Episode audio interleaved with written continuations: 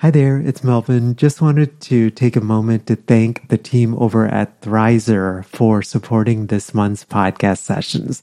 Thrizer is a payment platform that you have to check out if you are a private paid therapist and accepting out of network benefits. It basically helps clients save on therapy up front. Thrizer can help verify a client's out of network benefit ahead of the first session so that they get transparency up front on what their out of pocket costs will be. I'll tell you more about Thrizer here in the middle of our session, but if you go to sellingthecouch.com forward slash Thrizer, uh, you actually and then enter the code STC upon sign up, you get your first $2,500 in fees waived. Again, that's over at sellingthecouch.com forward slash Thrizer and be sure to enter the promo code STC. So we'll jump right into today's podcast session. Hello, hello. Welcome to session 185 of Selling the Couch. Thank you so much for taking the time to listen to today's episode. We are surviving winter personally me barely surviving winter here. I don't know. It's not that like we have had a crazy amount of snow, but it has been unbelievably cold here. Even as actually typically with these interviews, I record them just a few weeks early just so that I always have episodes ready to go out. But I'm recording this here at the tail end of January and it is supposed to be four degrees tonight, actually around like 7 p.m. And I'm not looking forward to it. and so if you're listening, especially if you are in the Midwest or even in the far Northeast or anywhere where there's a lot of winter weather, um, I hope that you're doing okay. And that especially, I know that these winter months can bring stress of client cancellations and all of those different things. And I hope that you're taking good care of yourself today. Today's podcast interview is all about building a sex therapy practice. This is a topic that I have not had on the podcast, but I think the person who I'm interviewing is a wonderful expert because she has literally done this from the ground up. My guest is Nazanin Moali. Nazanin is a clinical psychologist out in Torrance, California, and her website is at oasis to care.com. That's O A S I S the number two and then the word care.com. And today we're talking all about what Nazanin has learned along the way in terms of what made her get into private practice, how she focused on that area of sexuality, what other additional trainings did she get in sex therapy, I even asked this question because this is really just not an area that I have as much familiarity with.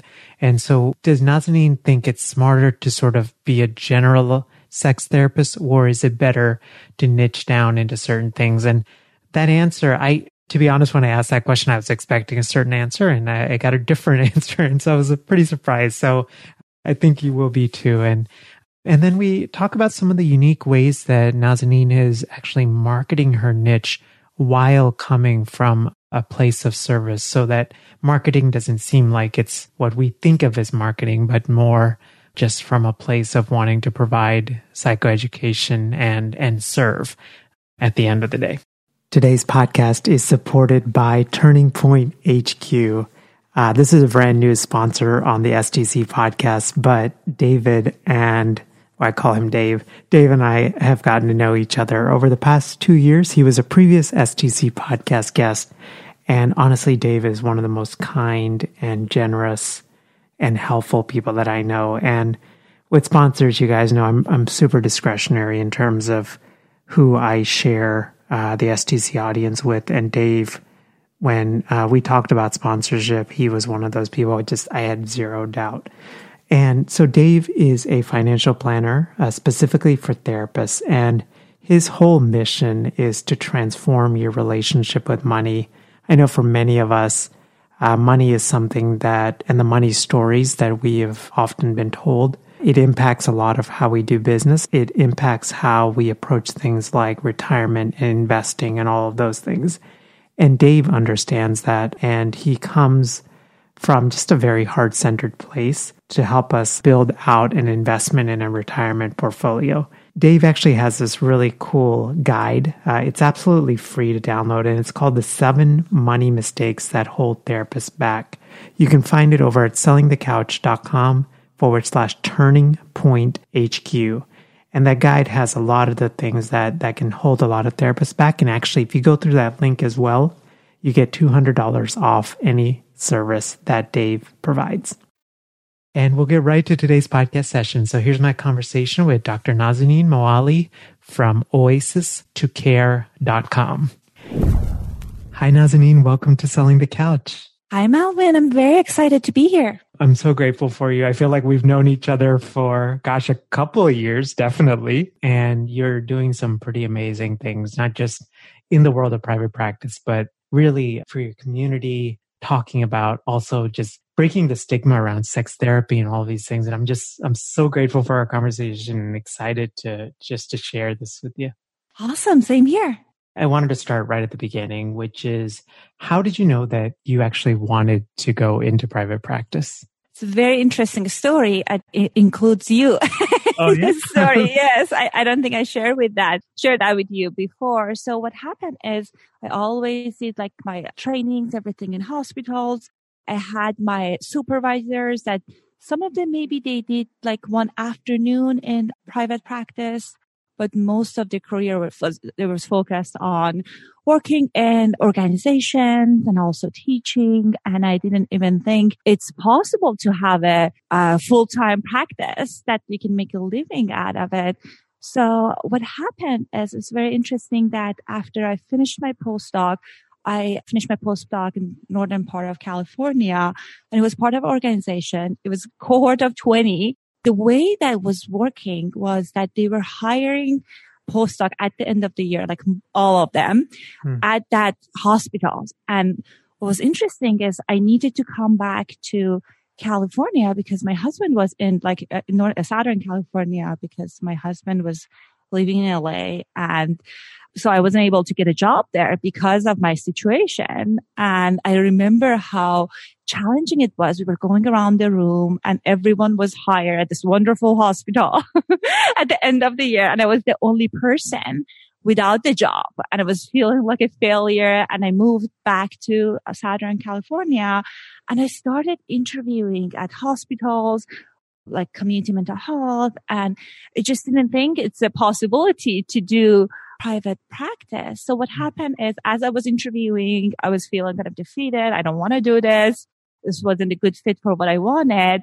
Then one day I clearly remember I was getting out of the gym and I was listening to your podcast. I just randomly found your podcast. And I know like you, you were interviewing someone that were telling us like, you know, the number is just a matter of number and it's not hard to do it and all of that. And I was like, something clicked in me. I said, mm. Oh, so maybe I can give this a shot. What would be the worst thing that can happen? And I started running the numbers and say, okay, I'm going to do it three months of trial and see if financially it makes sense. And it was such a life changing experience because again, when I started, I realized how much I love this work because in private practice, as many of your listeners, they know, you get to see the people that you do good work with. Mm. Very different than like hospitals or organ- other organizations because the other people are booking for you and you're doing the work in the hours you do. So I think for me, it was a wonderful kind of life changing realization and it's significantly easier to do than what I imagined. And I, I have you to thank for that because I thought it's just, just an impossible thing. And the more I listen to your podcast and the other uh, like private practice business podcasts, as I learned this is something completely doable. We were just not taught how to do it in graduate school. I had no idea. Thank you. I'm like, really honored that I played a small part of this journey. I, I don't know. I was thinking as you were talking, I feel like, well, a couple of things. One, I feel like private practice for many people feels like this big, almost amorphous thing, mm-hmm. right? And I think that sort of the bigness and the unknownness of it makes it really hard to take that first step, right? right?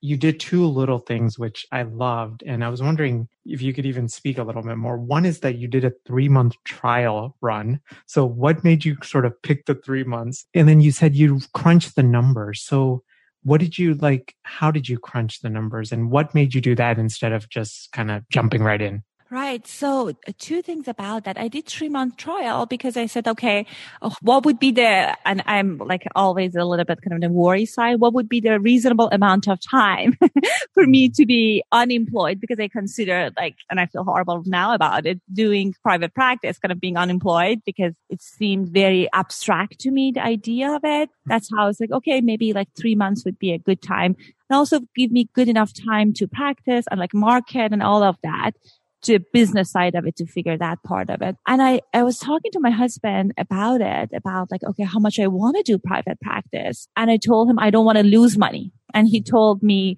you know, your field is the way it works. It's not, you, we don't have huge overhead. He said like, okay, if you don't want to lose money, let's calculate what would be the number for you that, that you need to make in order to pay for the overhead. And the number was like interesting to know. I just needed one client per week, one client per week mm. to make for my overhead. And that was such a relief for me because I said, okay, I can do one client per week. Again, I purposely chose an office that wasn't expensive and I was very mindful of my cost beginning, but then it helped me to see, okay, I guess the worst case would be I would break even. And like knowing that again, I, as soon as I started, I was very lucky that was able to be profitable like first, first month. But I think knowing that number was a, a huge relief for me. I love that sort of perspective because I think many of us think, oh, I need to have, you know, definitely more than one client. I need to have 10 clients, 15 clients in order to be profitable. But sometimes there is this discrepancy mm-hmm. between what the reality is and sort of what we think in our mind. Right. You're like full of these little things that you do, which I like love because it's like so mindful. So you looked at the number and then you found an office space that fit within that number which is different than I think sometimes what colleagues can do, which is they like may pick a, like an area, right? And right. then because of that, real estate prices are already a certain amount, right? And so then they're now going into getting like a uber nice office, which I mean, it's cool. Like I think for me, I think I sort of orient the same way you do, which is I'd like to go as lean as possible mm-hmm. and then build out, right? As opposed to like going really high and then tr- always having that fear of like, am I going to be able to pay that amount, you know? Right. And you can always upgrade. You know, all you need is a room with couple chairs.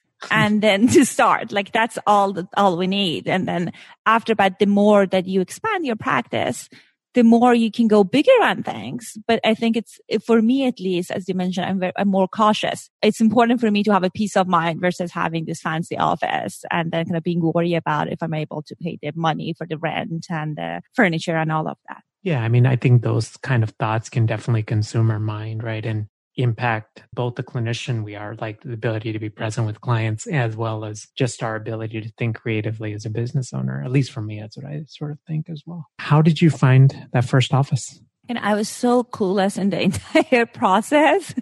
I Googled office at the location, like different cities, and there's one office came up in Craigslist. Hmm. And that's, I guess that's not how offices usually market in my area. It just happened that the people I rented from then, there was this like uh, older psychoanalyst, like in their mid 80s, and they were advertising in Craigslist. And I was lucky that they had furniture and everything. And so it's just like pure coincidence that I, I saw their office, only office I saw.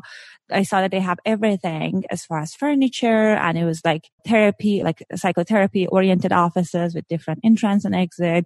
And they were at the place in their careers that they were not necessarily kind of like worried about like making money and all of that. So the price was very reasonable. I think they had the lease for 40 years in that building wow. and they didn't require any contract. I was hmm. like, okay, so you can have that room. I was like, okay, great. I'll start next week. and it just happened that it was just worked out wonderful. Um, so you ended up starting there a couple of days a week, one day a week, or you did the whole week? What did you end up? Doing? I did the entire week, which is very unusual because mm. like the price was like very reasonable. Yeah. Like even right now, I don't think I can find a space like that with that pricing. Again, mm. the building was older, the furniture was older, but it gave me that peace of mind that, you know, the overhead is very kind of cheaper, less expensive. And that gave me the peace of mind. And I stayed there for a couple years and then I after like, you know, my practice grew, I moved out of it. But I think it was wonderful for the time that I was there. Hmm.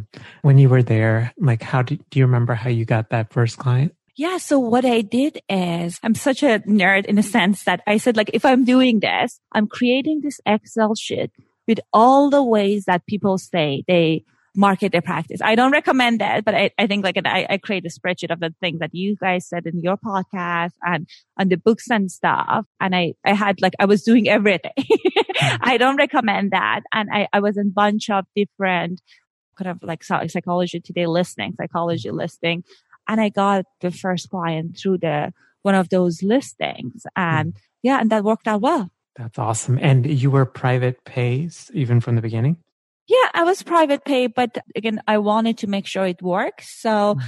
I set up my fee like 20% less than that was customary in my area. Again, I don't know if it's a good practice or not, but I wanted to see if this is something that's working, that was working or not. And mm-hmm. again, the price was reasonable. The first client I saw, they were Farsi speaking.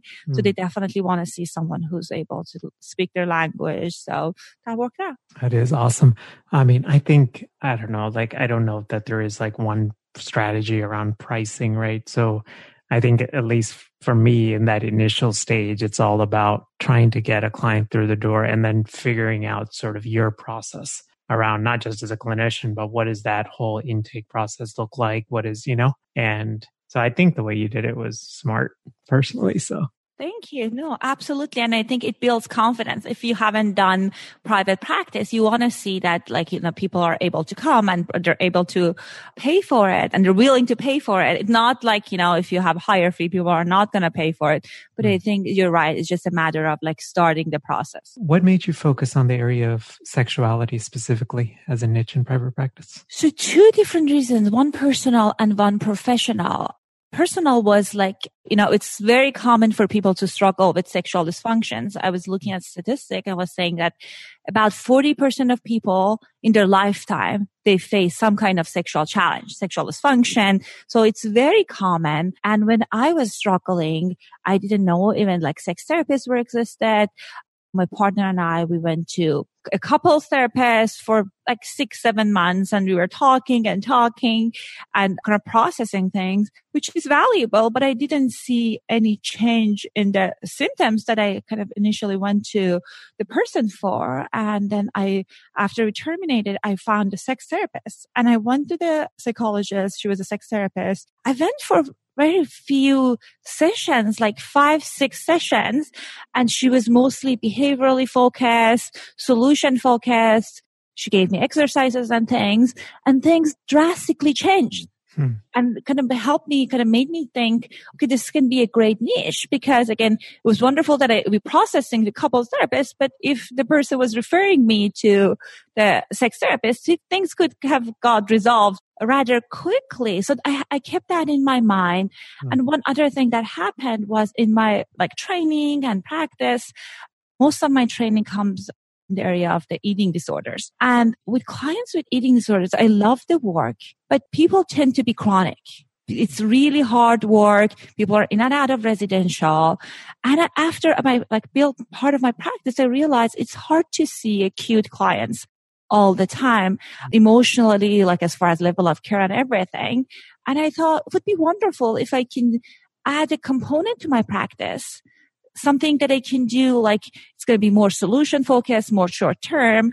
And I thought about my experience with sex therapists and I was always comfortable talking about sexuality. I love doing sex education. That felt like a good match. And then as I started getting the training and supervision on all of that, I realized this is wonderful because everyone want to feel good. I felt like people were improving significantly faster than you know, the clients that I see in the eating disorder world, it was very rewarding to see that the couples and individuals were recovering from the challenges that they had. Because interestingly, part of sex therapy, big part of it is sex education. Hmm. And many people, they don't have the knowledge. And when you give them knowledge and they empower them, they do significantly better. And like I was seeing people like change their challenges within few sessions, like five, six sessions, which was amazing. So that's it. That's why I thought like, okay, great. This is a wonderful thing that I can focus on. That was very rewarding for me. I think about even my own entrance into the field. I mean, it was because like in undergrad, I, I went to a counselor and I loved that sort of the, the changes that I was able to make, you know, and there is something like so powerful about that when we find a niche that is also based on our own personal experience and having gone through it. Right. And yeah. And I, I guess like a, one more thing is like, I think it's important to have, I guess, at least for me, something in my practice that I feel like, you know, I see people are getting better quickly and faster. And I think like, yes, psychology and uh, psychotherapy is a process, but it's good to feel like you're helping people. Yeah. Right. Something that's just a validation of the work, validation of private practice. I totally get that this is a really silly and dumb question. So I don't know anything about the field of sex therapy. Like, what additional trainings did you do? Like, when you realized that you wanted to go into this niche? Excellent. No, I think excellent question because I was interested in sex therapy, but what happened, I didn't learn anything that much, I guess. My graduate program undergrad, I think I have one course in undergrad Mm. and one additional training I did during my graduate program, but it wasn't enough. So what I did is there's different kinds of training you do.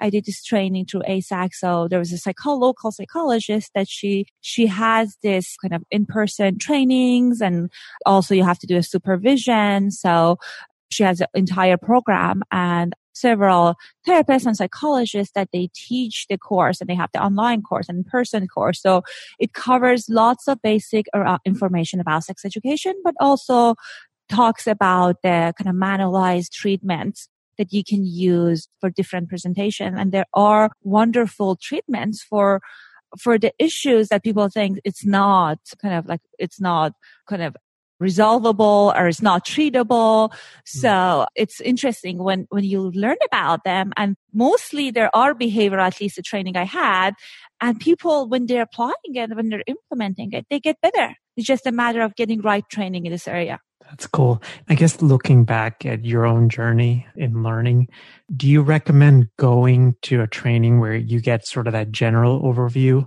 on sort of dif- like different presenting concerns related to sexuality, or do you recommend more of a niche training, like, I don't know, like erectile dysfunction or something, you know? And I think, yes, yes, excellent. Another excellent question. So it depends on what you want to work with.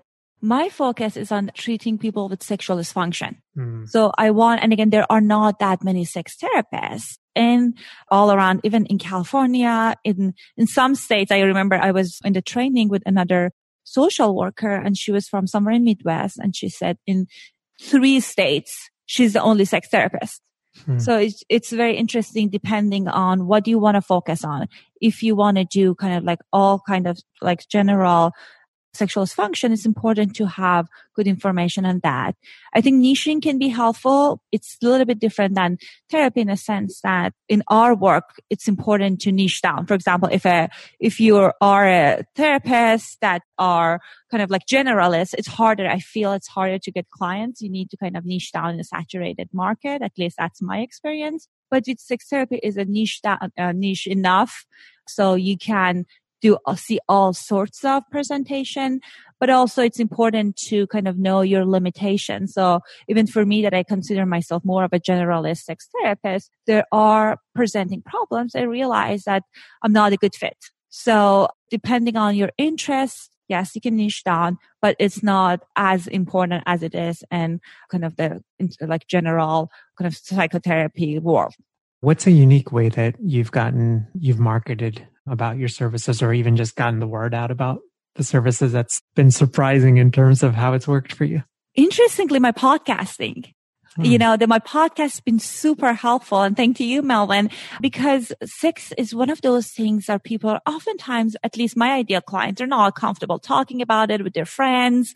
They don't know what to expect to when they're coming into to sessions. So through my podcast, I learned that people build a relationship with me before coming into my office. So they already know how I think, what's my treatment like, and it makes it much easier for them to come and talk about this kind of challenge that they have and they know what to expect. And interestingly, like I put like my content all around on social media and Facebook, LinkedIn, all around. And even in social setting, I get shocked at how many people they know about it. Like even mm-hmm. my husband's colleagues it was like very interesting that in sex is one of those topics that everyone is interested. And I think it just, when you have a private forum that people can listen to it on their own time, you're able to reach a broader audience. That's really interesting. So I was actually going to ask you, and I think you just answered it. So it sounds like part of the why the podcast has worked is because of the sort of it gives the psychoeducation, but it's done with a respect for privacy. Exactly. And I think with sex therapy, many people don't know what does that entail. Like, you know, we mm-hmm. don't have a great representation in media. People are kind of scared. They don't know what to expect. And when you are, you get the opportunity to listen to it in like privacy of your home or your office. And no one is kind of like knowing that you're listening to that. It helps you to kind of process and kind of be comfortable with the idea of see- seeing someone. So I think that that's a, I think podcasting is great for all sorts of kind of psychoeducation, but I think for sex therapy specifically has been very helpful for me. Nazanin, just to go a little deeper with that. So with the podcast, some of the episodes are psychoeducations. I guess how do you sort of structure the episodes? Like, are they a range of different are they topic based? Are they like psychoeducation? Do they like, are they interviews? Like, what are you doing with those? So the way I use uh, podcasting, I wanted to do mostly for psychoeducation. So I, I did like now it's 110 episode. First few episodes, I did mostly on kind of basic psychoeducation. And then the more I put the episode out there, I realized that there are some topics that are people are more resonating for them more. And there are topics that are not, people are not, at least my listeners are not as interested. So I went deeper on the topics that people were interested in. And I do lots of interviews because I believe that it's important to invite other experts and field of sexuality is huge. And mm-hmm. there are so many different areas that I am not specialized in.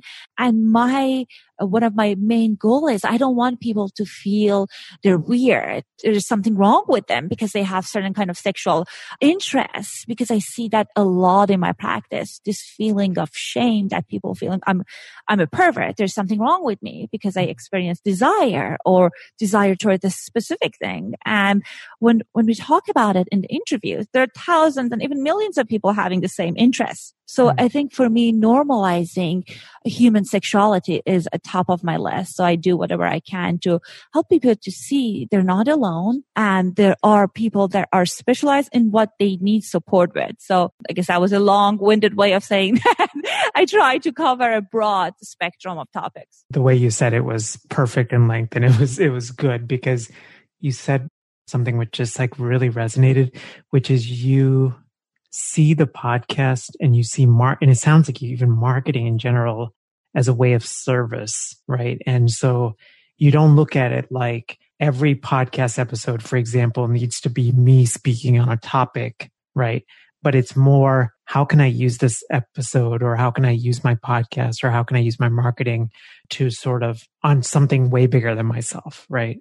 And so by doing that, you actually attract the people that you want to work with. Does that seem accurate, right? Right, absolutely. Again, my biggest goal, as I said, is like providing psychoeducation. Mm. It's not like, you know, sometimes people say like, you got to hold back on some information. And when the people coming in, they can hmm. get the good stuff and they pay that's not how I see it. Again, this is something I feel passionate about and I just want to get the information out. So I guess that's my priority. And it's been rewarding for me and it's like helped my practice and everything. So as you said, the, the more that you do service and help people, the more people are interested in helping you and kind of working with you. At least that has been my experience. Yeah. I mean, it's a very service. I think that sort of marketing um, is very service based. And I think it really aligns with how we naturally are as clinicians. Right. Um, I wanted to ask you a final question, which is this question. Even when I was writing it up, I was like, I don't even know how to properly word this. So just to give you guys a background, this is a question, Nazin, I'm sure you've seen these in, in online communities. This question has come up, right? And I feel like generally, not all the time, but generally female clinicians in private practice tend to tend to deal with this more, which is when you're working in a niche like sexuality, right? There's the potential for inappropriate phone calls, all those kind of things, right? How do you screen for good fit clients?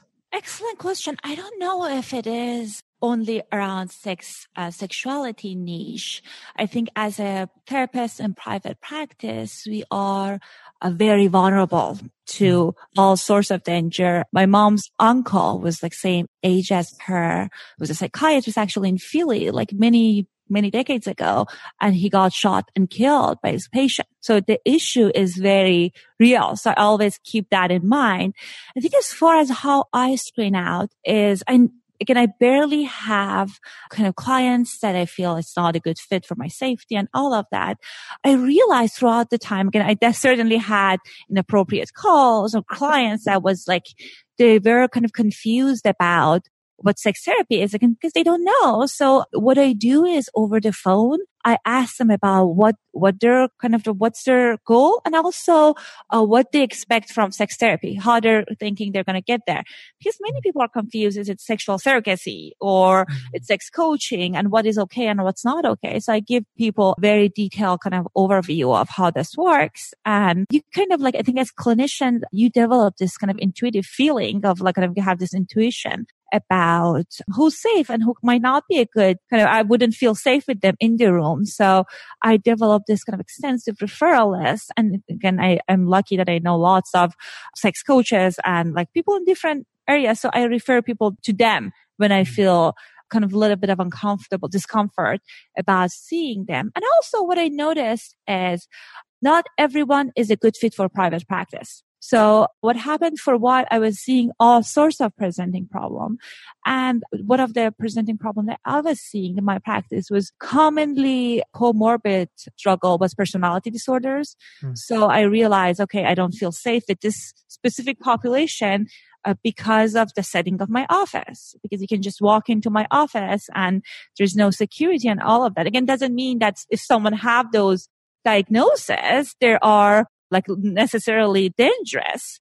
But I decided, like, I made this conscious decision. I'm not going to see this group of people because I want to minimize the risk. So I think it's important to be mindful of the feeling, the gut feeling we get as clinicians, and also uh, kind of screening, having good screening over the phone. So to know that, you know, what are the red flags and kind of who would be a good referral for those group of people. So you feel good about like, Uh, referring them, but also kind of protecting your safety. Yeah. I mean, you're sort of honoring both spaces, right? Right. Nazanin, I'm so grateful for you. I'm grateful for just your heart and your willingness to, to talk and just share everything you've learned.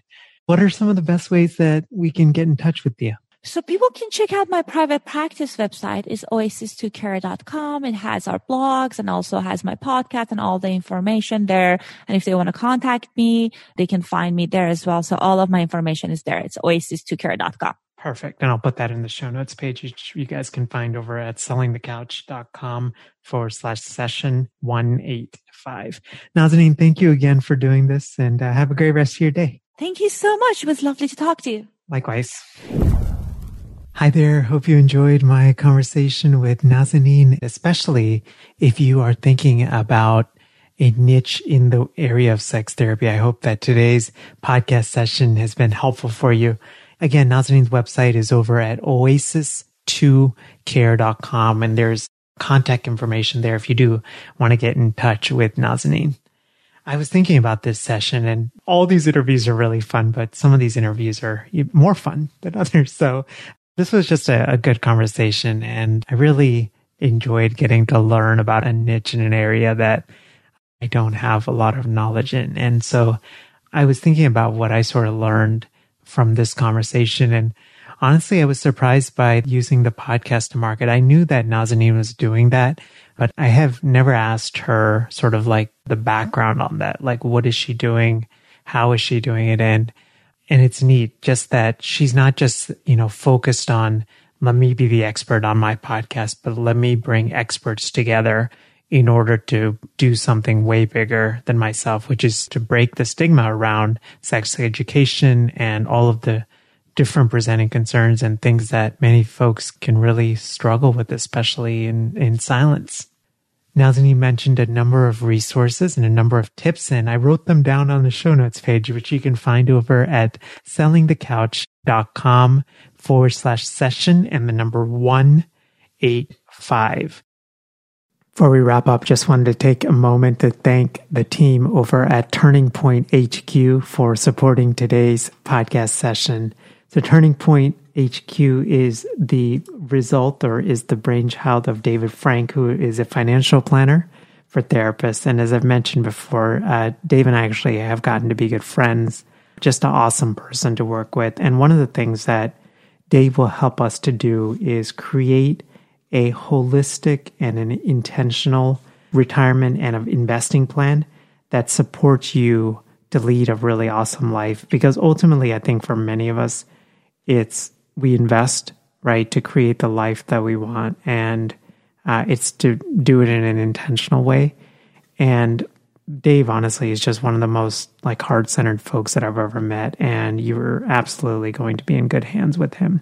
You can learn more about turning point hq and the awesome services that they provide over at sellingthecouch.com forward slash turning point hq and if you go through that link uh, dave actually created this seven financial mistakes that therapists make. It's a free downloadable, and uh, you can download it right there. And then you also get two hundred dollars off any of your any of the services that Dave provides. Be sure to mention that you heard it on STC. Have a great rest of your day, and thank you again for joining me. Take good care. Bye. Thanks for listening to the Selling the Couch podcast. For more great content and to stay up to date, visit www.sellingthecouch.com. So, if you've been listening to the STC podcast for a while, or you've been listening to podcasts and you've had this thought of, Mel, I would love to launch my own podcast in order to grow my business, just wanted to encourage you to check out our free podcasting workshop, which is over at sellingthecouch.com forward slash podcasting workshop. You can basically sign up at a day and a time that works for you. It's 90 minutes. And when I do these workshops or when I record them, I truly believe in quality teaching, so it's going to be well worth your time. We're going to go through gear recommendations and how to launch strategically and how to think about monetizing your podcast and how to line up your podcast with your existing offers and how to do it strategically and authentically uh, and not salesy and slimy. Um, and all of those things. So again, the link is over at sellingthecouch.com forward slash podcasting workshop.